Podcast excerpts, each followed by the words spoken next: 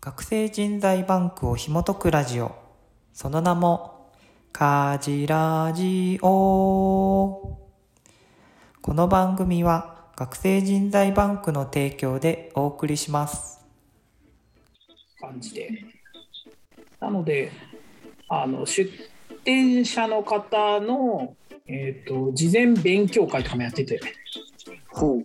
要は1回目やってから2回目、3回目にこう行くに従って、はい。やっぱりその出店する人たちにもっと準備をしてもらった方がいいよねとか、ああ。あその求人案件ってめっちゃ面白いんだけど、うんこういうふうに表現したらもっと伝わるんじゃないみたいなこととか、そういうのをお伝えする時間とか、うんあとは、うんと、なんていうんですかね、えっ、と、譲り合いありがとう精神でやっていて、仕掛けに1って。は要は、その、自分のところに全部求人を引っ張るっていう感じじゃなくて、うんうんあれ、この人の話、もしかしたら四万十の方がいいなとか、このあ人の話、もしかしたら尾鷲の方がいいなとか、あ。うんうんそういうふうに各出店者がもし自分のところ持ってる案件に合わないなと思っていてもうん他のブースをご案内してあげるっていううん。要はよりベターなために動こうねみたいなあの参加者のためにっうんうんうん。ていう一応そういう哲学でやってますっていう話をして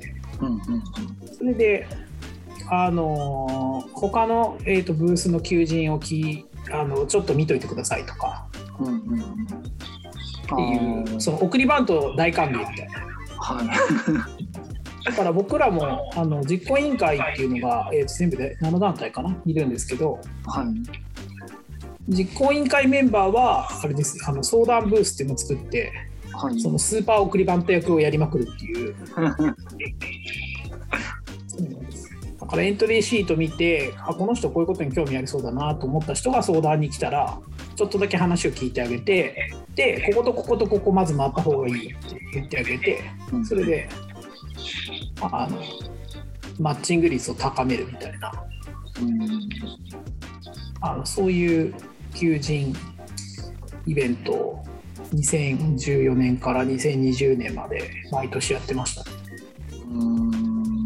でも結構やっぱりなんだろうその哲学ってはい。あれ、ぶえーなんていうかな難しいというかうん。あすごく分かりやすく言うと梶君とかよく分かると思うけど、まあ、行政からすると,、はい。えー、とイベント出店あ出店料いただくんですね当然。はい。でえー、と何十万30万だったかな30万の出店料いただいてうんやるわけですよね。でよ400人くらい絶対来るんですよ。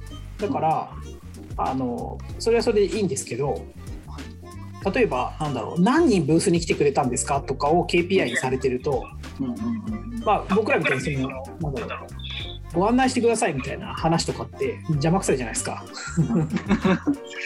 とか全員にチラシを配らせてほしいんですけどダメですか？みたいな話が出るわけです。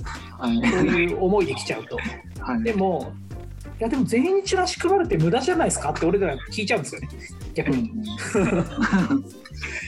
そうそうそういうのを求めてないんですよねみたいなところは、やっぱりなかなかこう難しいというか、うん。それにこう、そうですねっていう風なご理解を持ってる、もしくはご理解してくれる行政とのやり取りができるみたいな団体さんが、うん。やっぱり出展するってことになるので、うん。っていう話とあとはやっぱりそのなんだろう仕掛けに位置をうまくいい意味で踏み台にしてくれて地域のブランド力を上げてくれるともうその地域直で求人イベントができちゃうんですよ。うんうんうん要は例えば人口3000人ぐらいの、えー例えば地域があってはい。でその中で地域おこし協力隊の求人をしたいですって言って仮に1年目に仕掛けに位置に来て3人ぐらいすごい人が取れたらうんうん。その人たちが基本、えーメンバーになって2回目の仕掛けに位置を出ますと。うん。でそうやって2年とか3年重ねるとプロジェクトが生まれてくるんでうんうん。そうするとその面白いプロジェクトを作ってる地域なんですっていう話で東京とか大阪でイベントができる場合ができてきて。あー。で人口が例えば3000人ぐらいとかだともう3人とか見つけただけでもう全然 OK なんですよはい。究極な言い方をすると。うんうんってなるとどう何が起きるかっていうと仕掛けに位置に出なくなるっていう そ卒業していくというか そうそうでなんか本来イベントのバランスで言うとやっぱりそういうなんか呼び込める、えーある程度地域でのプロジェクトを生んでるようなあところとあとはその、まあ、あ初めてとか最近そういう地域をづくり的なこともやりますみたいなところが両方入ってることで大きなイベントって多分成り立つというかなんだろう求人イベントとかで言うと、まあ、最近はどうかわかんないけど昔で言うと地方のなんだろうな求人イベントって大体銀行さんとかが入ることによってはい。金融機関とかって分かりやすいからみんな行くんですよね。でも時間があるなみたいなのでこうバラバラバラっと周辺の企業さんに行くことでそこの企業があれ実はうちにやってんじゃねみたいなことを思った子たちが入ったみたいな落下さんというか まあそういう効果があったんですけどはい。仕掛け認知の場合はこう自分たちで集める力も育てるのではい。あの卒業していくっていう そうそうなんです。あのっていうのも、まあ、見えたりとか。まあ、それはなんか強くなってきてもやっぱりあえて我々のところに入った方が打率が上がっていいよねみたいな。うん。あーところまで我々が高めきれてないっていうところもあったのかもしれないですけど。うん。なんかそ前の土の話じゃないですけど。あ そうそうそうそう。なんか似た匂いを感じそうます。そうそうそうなんかねやっぱ似たようなテンションで企画をしてるのでやっぱどうしても土だけ作ってね土がこう旅立つように語りかけてしまうんで 出荷の時にはもうね商品がない。あー。キャッシュポイントの設計が下手。なんかでもその参加者のためとか出店してる地域のためみたいなそういうスタなんか行政ではできできそうでというか難しいところをされてるののにというかがゆえにそうなっちゃうんですかね。なんかトータルで見たらとてもハッピーなんですけどなんかやってる側がなんかそうそうですね。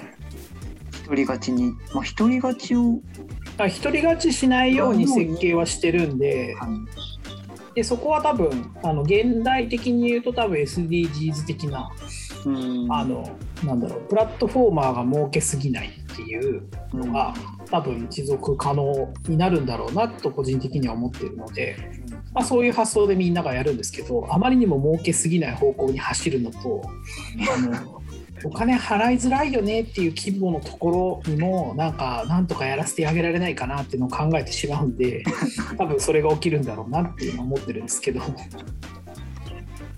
あそこがニッチなところを狙いつつうんどう？まあこれは人材バンクもそうですけどどう？どう事業として続けられるぐらいの、まあ、売り上げというか、えーその世の中からもちゃんと対価をいただくかっていうのは結構僕らの業界としては課題というかうん。そうです。なんか最近あれですね。あのーえっ、とベンチャーキャピタルをやってるあのー佐本杏里さんがなんていうんですかね。NPO 事業者は製品からなんか脱しろみたいなことをノートで書かれていて。製品。ああ製そうそう。そうそう記憶貧しく。あそうそう。だからやっぱりうん本来であれば社会課題なのでうん。難しいことに挑んでいるはずででそれに対して、えー当然対価が紐づくようになってくれば、えー優秀な人も集まるようになりうん。結果として助けられる人が増えるはずだから NPO だから給料が安くてねっていうのをやっぱりデフォルトに今の日本はなってるのでうんあのやっぱそこから抜け出さないとダメだよねっていうまあダメだよねというかそこに対してこう理解を変えていかないといけないよねみたいな話もあって。うんうんあそこはやっぱ我々自体もなんかちゃんとどうビジネスモデルを捉えるのかとかなんかキャッシュポイントがどこなのかとかうん。もあのあとどこまでいつまで続けていつやめるのかとかも含めてだとは思うんですけど。うんうん。なんかそこをちゃんと考えながらあの経営をしていった方がいいなっていうのは、えー、と思ってますね最近は。それはねや安くていいいいものだったらみんな買うじゃないですか。でも作ってる側が死にそうになってるみたいになったらはい。まあそれは続かねえなっていう、まあ、まさにそうなので。うん。だからそこは、うん、そうですね。まあでもやっぱり世の中にないものを作りたい集団ではあって仕掛け認知の人たちって。うんなので今こんなことがあったらもっと面白くなるのになっていうところに対してのまあ、感度とうん。あと周りが同じようなことをしてきた時にはもうやめたくなっちゃうというか、まあ、これビジネス的にはね微妙なとこあるだろうなと思っていてはい要はいなんかイニシャルの社会なんですかね。実験的な部分が一番お金かかるじゃないですか。はい。組み立てるまでに。うん。組み立てて儲けられる頃になったら実行委員がみんな飽き始めるっていう。っていう。なんかそこのだからなんかそこでちゃんと稼ぐチームとあの実験ずっとしたいぞチームとはい。なんか分けた方がいいんじゃないかみたいな議論もしましたね。それがここ最近。うーん。っていうのもそうだそうだしたした。仕掛け認知のメンバーでもう新しい仕組みをやり始めてもいいけどはい。それだったらえっ、となんだろうカヤックさんがやってるスマウトであるとかまあまあそのリクルートと組むかどうかわかんないですけど本当に人材会社も来るんですよ普通に。仕掛け認知のお客さんに。あの普通に転職したいですみたいな顔でで基本的に人材会社来んなって言ってるんですけどはいさすがにずるいぞっつってそれだけはあの勘弁してくださいみたいな。はい。けど結構大手企業の新規事業開発部門の人とかも来ててだから、あもうなんか仕組み作って売ったらいいんじゃないみたいな話はしたことありますね。あー。仕組み作ってこういう仕組みがあってこういう情報がありますみたいな。で事業売却じゃないけど種はある程度あるんでどうですか？みたいなので買ってもらってあとはやるみたいな。で次の企画のための種にしますみたいな。うん話でやった方がいいかもねっていう議論も少ししましたね。うん。はい、っていうのが地域仕掛け認知最初の時はやっぱり本当になんかこれこういうのないよねっていうのとあとやっぱ会場の盛り上がりというかそのさっき言ったんですけど他のうん移住イベントとかのテンションがやっぱり低かったんですよね。まあ個々のねブースで高いテンションのところはあるんですけど仕掛け認知はまあ全体としてすごく高かったうん。のでだからそこは何かこう一石は投じられてるんだろうなとは思ってますけど、うん。はい、地域仕掛け認知のその全国の団体さんとのつながりっていうのはもっと過去に遡る。仕掛け認知の実行委員会のメンバーははい。基本的にはそのエティックつながりで、はい。えー、とよく会う人たちですね。みそぎ、えー、と石川県のみそぎ川さんとか、うんうんうん。まあ、エティックあと四国のレオさんとか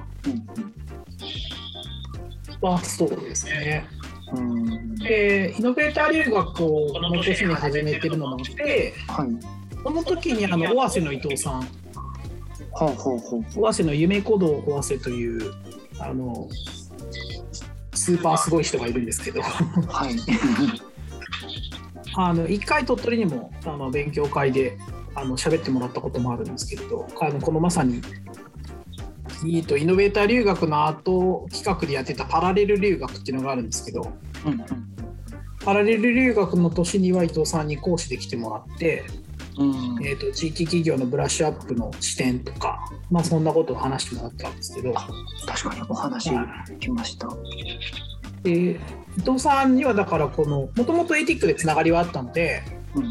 えー、とはお話しするぐらいはあったんですけどこの仕掛け認知の、えー実行委員会にレオさんと一緒に呼ばれていたのでうん。そこから伊藤さんとはよくやり取りをするようになったんじゃないかなと思います。あとはあれですね山田さんですね。正直の。はい。との出会いは？同じイノベーター留学あこのイノベーター留学へえ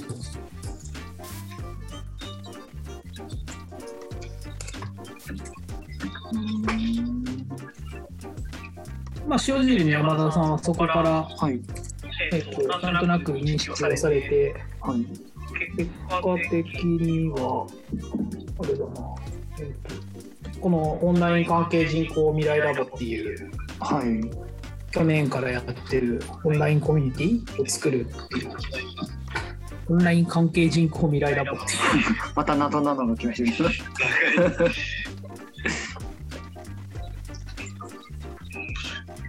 2020年に始まってるんですけど。未来ラボっていう。あの今まで今年今週で76週かないつからやってるんですって？えっ、と2020年の4月からやってます。やたら長い そう。それはねなんか結果的にえっともともと関係人口の仕事を前年度に受けていてで前年度の関係人口の仕事の最後の、えっとえーフォーラムと呼ばれる結構でかいものの、えっと講師を山田さんに来てもらったんですね。塩尻市役所の、えっと日本一おかしな公務員というあの山田隆さんという方で。うん。で、まあ、理由はあの関係人口って外から人を呼ぶんですよね、まあ、今コロナで呼びにくくなってるんですけど地域外の人がえー地域に関わってくれる。しかもプロジェクトであったりとか何かこう連続的に関わるような、うん。あー人を増やしていきたいなっていううまあまあそういう事業なんですけど。で、まあ、人材バンクはそういうことをずっとやってはいるんですけど、あのなんだろうな。地域側でこう受け皿が増えないと僕らがずっとつなぎ続けてても結構大変なので、地域側で受け皿を増やしたいなと思った時に、まあ、一つは行政の方が、えーそういう役割を担ってくれるといいなと思っていて。うんで山田さんは本来は市役所の職員さんなので行政の目線も持ってるしあの自分でじ空き家空き家を借りて、であの空き家の利活用を自分でやったりとか当時してたのでそういう意味では民間側の視点もあるなっていうことでお呼びをしうん。でその時にたまたま、えっと、主催は鳥取県なんで鳥取県庁。であの今岡本さんですけど関係人口推進室の室長の岡本さんと山田さんとあと鳥取の街中ではあの1回ここにも出てきてもらったあの丸庭の斉藤さんえっとあと,、えっと持ちヶ瀬週末10人やってる松浦君とか、まあ、そういう人にえ登壇してもらったんですね。で結果的に飲み会にその斉藤さんと僕と岡本さんと山田さんとあ,、まあ、あと県の人とかも来てくれてたんですけど山田さんが普通に、えー塩尻市役所と鳥取県庁と鳥取銀行が一緒にプロジェクトやったら面白いんじゃないって言って でそこになぜか地元の NPO がつなぎ役でいるって謎で面白いんじゃない？っていう 話をして。で、えーそれ2月だったんですけど。うん。で翌週から、えー、とオンラインでその4人プラス山田さんが、えー、と市側でそういう人つなぎをやってくれるえっ、となんだっけ。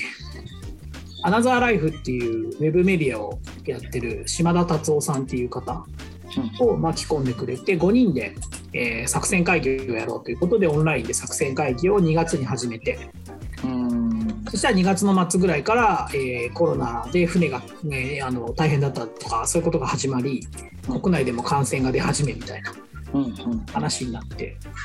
でいよいよ僕ら全員外から呼ぶ仕事をしてるのにそもそも外からとか難しくなったぞみたいな。のになって去年のその、にえー、と10 2020年の4月から同じような立場の人とどうしますっていうあの意見交換の時間をやろうっていう話になって毎週土曜朝7時に、えー集まって1人ゲストを呼んで喋ってもらうっていうのをとりあえず10週間続けようと言ってやったのがオンライン関係人口未来プロジェクトってその時は言ってて。でなんで長くなったかっていうと関係人口をやるしかもオンラインでやるからオンライン関係人口っていうのはもう決まって。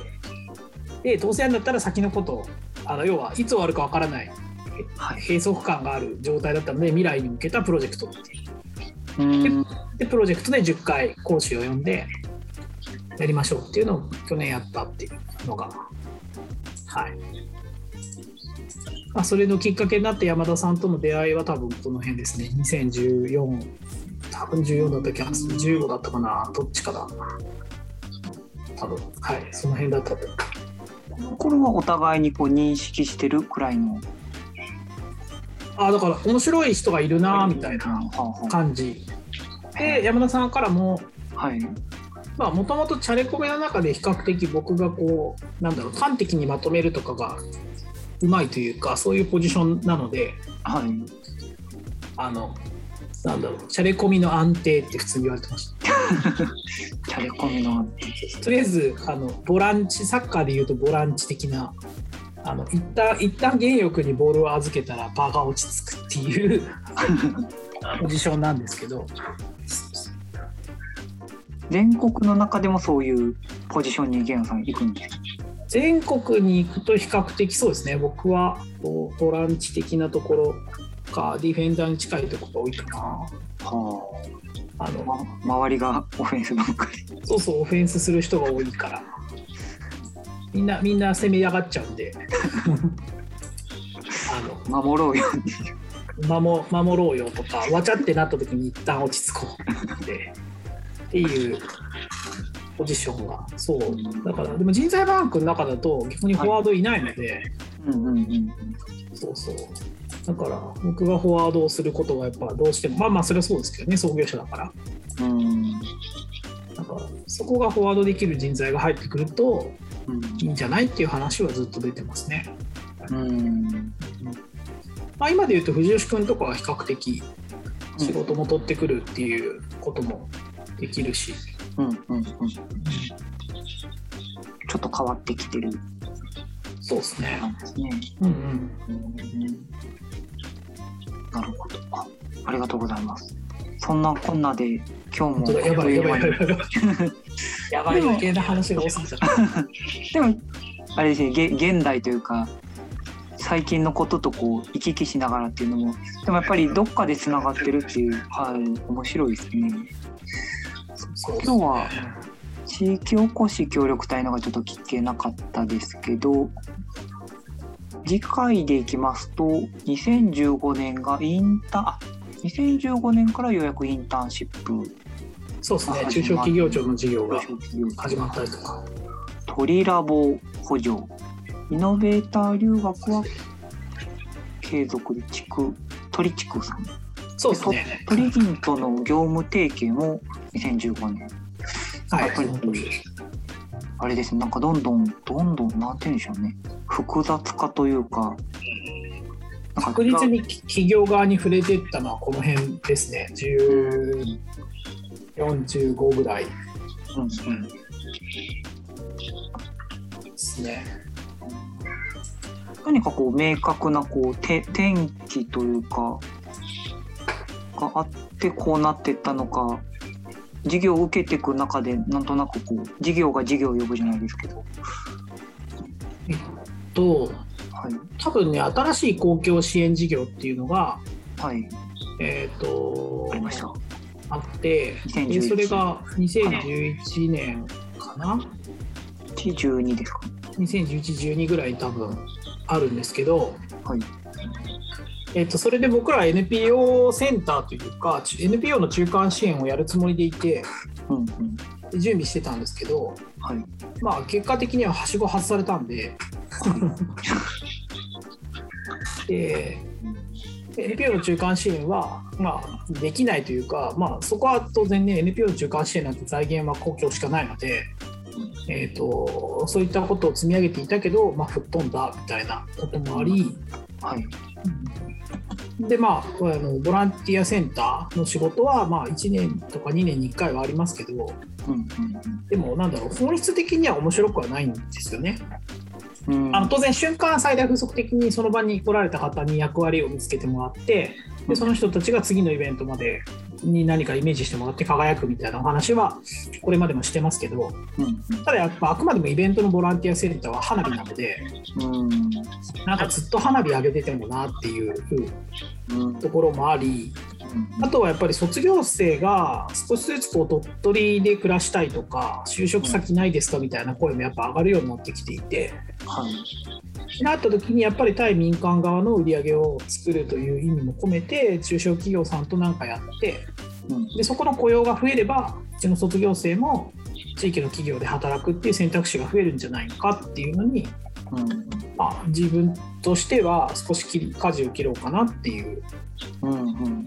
ところで、まあ、たまたまそのタイミングで中小企業庁さんの、まあ、人材事業っていうのが、まあ、全国で展開するっていう情報をエティックからもらってたので、うんうん経産省が出してたのかな。で、まあ、そんな話も含めて、あのうん民間となん民間側の人たちとやりたいなという思いを持っていたら、たまたまあの鳥取銀行の比較的企画的な部署に斉藤さんも移動していたので、はい。情情報をいろいろ提供してたら、まあ、あのじゃあ部長さんとかに話をしましょうみたいなうんことになって業務提携になるんですけど、なかなかでも NPO とか、こんなことを来週聞けたらいいそんなな。ことをね、はい、来週。はいすみません、もう1時間いっちゃうところです。そうそう、この勢いでちょっともう1時間しゃべっちゃう危ないな。来週、あ、すみません、なんかこ、この場で日程調整なんですけど来週はまた日曜日で大丈夫？です。土曜、金、土、日。大丈夫ですよ。あれ、注射って何日目がやばいんでしたっけ？翌日か、まあ、翌々日くらいまで、はい。あ、1回目の注射が、そう、僕1回目の注射30日にするんですけど。ああ、ってことは3日だったら大丈夫かな。じゃあ3日にしましょうか。やっぱり日曜日、はい。はい。じゃあ同じ時間で8時からで、はーい。はい。ということで、あの、次回もよろしければお聞きください。はい。ということで、はい。今週は2014年を中心にはい。お届けしてまいりました。来週もぜひよはい。よろしくお願いします。ろしくお願いします。あの、里田さん、はい船越さん、ありがとうございました。あありがとうございました。さあさん、さん、さん、ありがとうございます。では、クラブハウス終了したいと思います。ありがとうございました。よいしょ、よいしょ。お疲れ様でした。はーい、お疲れ様です。いやーいいっすね、いいっすね。でもなんか、なんとなく私もこう、リリアル感というか、年代が近づいてきて、はい、そうね。そうだ。はい。単語が分かってくる感じ。ありがとうございます。人材バンクの情報がもう入ってくる頃だもんね、この辺から。ですね、もう担当官になってる頃ですね。積みキャリはあれですね、プロボノでしたね。あ、そう。懐かしいの。そうそう、プロボノだ、プロボノ。そう。プロボノプロボノ何年だったっけかなあれもだから結構外部人材入れたら面白いなって気づけたのはそこっすね。あー、うん、自分たちが入れて見て、はいうんうん。あ、副業っておもろいんだなって。あーあ、そういうきっかけの一つに。うん、そうだ、あれも書いてたかこの辺外部人材ですね、確かに言われてます。うん。ら。そういう意味でやっぱり若干早いんだよね、この中のこうトライが。うん。まあ、だから今の仕事に関係人口とか今の、はい、うんとかける副業とかはい、につながっているところもあるのでやっぱ新しいことをイメージして何かしら小さくは起こしとかないとなっていう感じなのかもしれないし、なんかそこを含めて少し事業化するとかちゃんとこう続ける仕組みを考えるとかっていうのをしたらいいのかなっていうのは、まあ、さっき言った積みキャリとかも。はい、いや本当2014年でこの時に仕組み完全に作っとったらやばかったかもしれんね。っていう。まあたられば言ってもしょうがないんですけど。はい。そういう目目というか、先先を読むのはあると思う。そう考えると今やってるマーチングスクールとか AL4 とか、うんまあ、そういうなんとなく重要する人がちょこちょこいるっていう人たちのことがもしかすると広がるのかもしれないっていうつもりで少し踏み込んで考えた方がいいのかなっていう最近です。うん。まあ、あとはでもそうね僕が外の情報をちゃんと取れてるかっていうのがまたいまいち見えてないというかオフラインのつながりが減ってるのであー。そうやっぱ目的のことでしか例えばエティックの人たちとも会わないのでうんうんうんうん。それまではなんとなく行って東京行って一緒に仕事してついでに打ち合わせしてたらポロッと出てたみたいな話が今ほとんどないのでとかそもそもなんだろうエティックとかからもらっていた情報をもとに事業の次の展開を考えていたところからもうちょっと別のチャンネルを持った上で次を考えた方がいいのかな、まあ、そういう意味ではあのウ未来ラボはめちゃめちゃいいんだけどね。ああ確かに未来ラボやってなかったらだってパソナと仕事もすることもないだろうしえあの ANA と仕事することもなかっただろうし。はい。確かに。未来ラボ恐るそう。だ、うん、っていう意味ではそういううんとだ鳥取県内でやってました。でジジットとかを通じて鳥取市だけじゃなく一歩広げたエリアとのやり取りをして仕事をしてたっていうので県内全域の仕事はその後来た時にうん。やりやすくなりました。でそこから今度チャレコミとか ETIC につながったっていうことでうん。全国の若者ネットワークみたいなことが少しずつ仕事としてできるようになりました。みたいなそこからもうちょっとエティック側の方を踏み込んでみたら中間支援みたいな文脈で多分ここ最近まで来ていて。うんうんなのでそうすると多分人材バンクとして、まあ、今パンクラボとかでこう広がっているであろうもうちょっと都会の大手企業さんとフェアにやれるみたいなこととかうんうんうん鳥取だからこそできるものは何かとかうん。もうちょっと県内の事業者さんとかもうちょっとなんだろう商工会議所さんとか比較的県内ではもともと広めにやってるところとどう組むかとかっていうのがもしかするとそのこう影響するというかうんうちが次踏み込むのにいる話なのかもしれないなと思ったり。で今話してて思いました。なるほど。とかどんどんこう越境していくというかっていう力もある越境することによって情報を取ってきて次にその世の中がそういう越境モードに入った時には仕事として拾うっていううん。多分モデルなので。うんうん。とか取りに行ってないとそのポジショそンに。うそうそう。情報を取ってないと多分ポジションできない。なるとっていう気がしてきた、うん。はい。ちょっとどっかメモしとかないとやばい はーい。はい。じゃあお疲れ様でした。ありがとうございました。はいじゃあ失礼します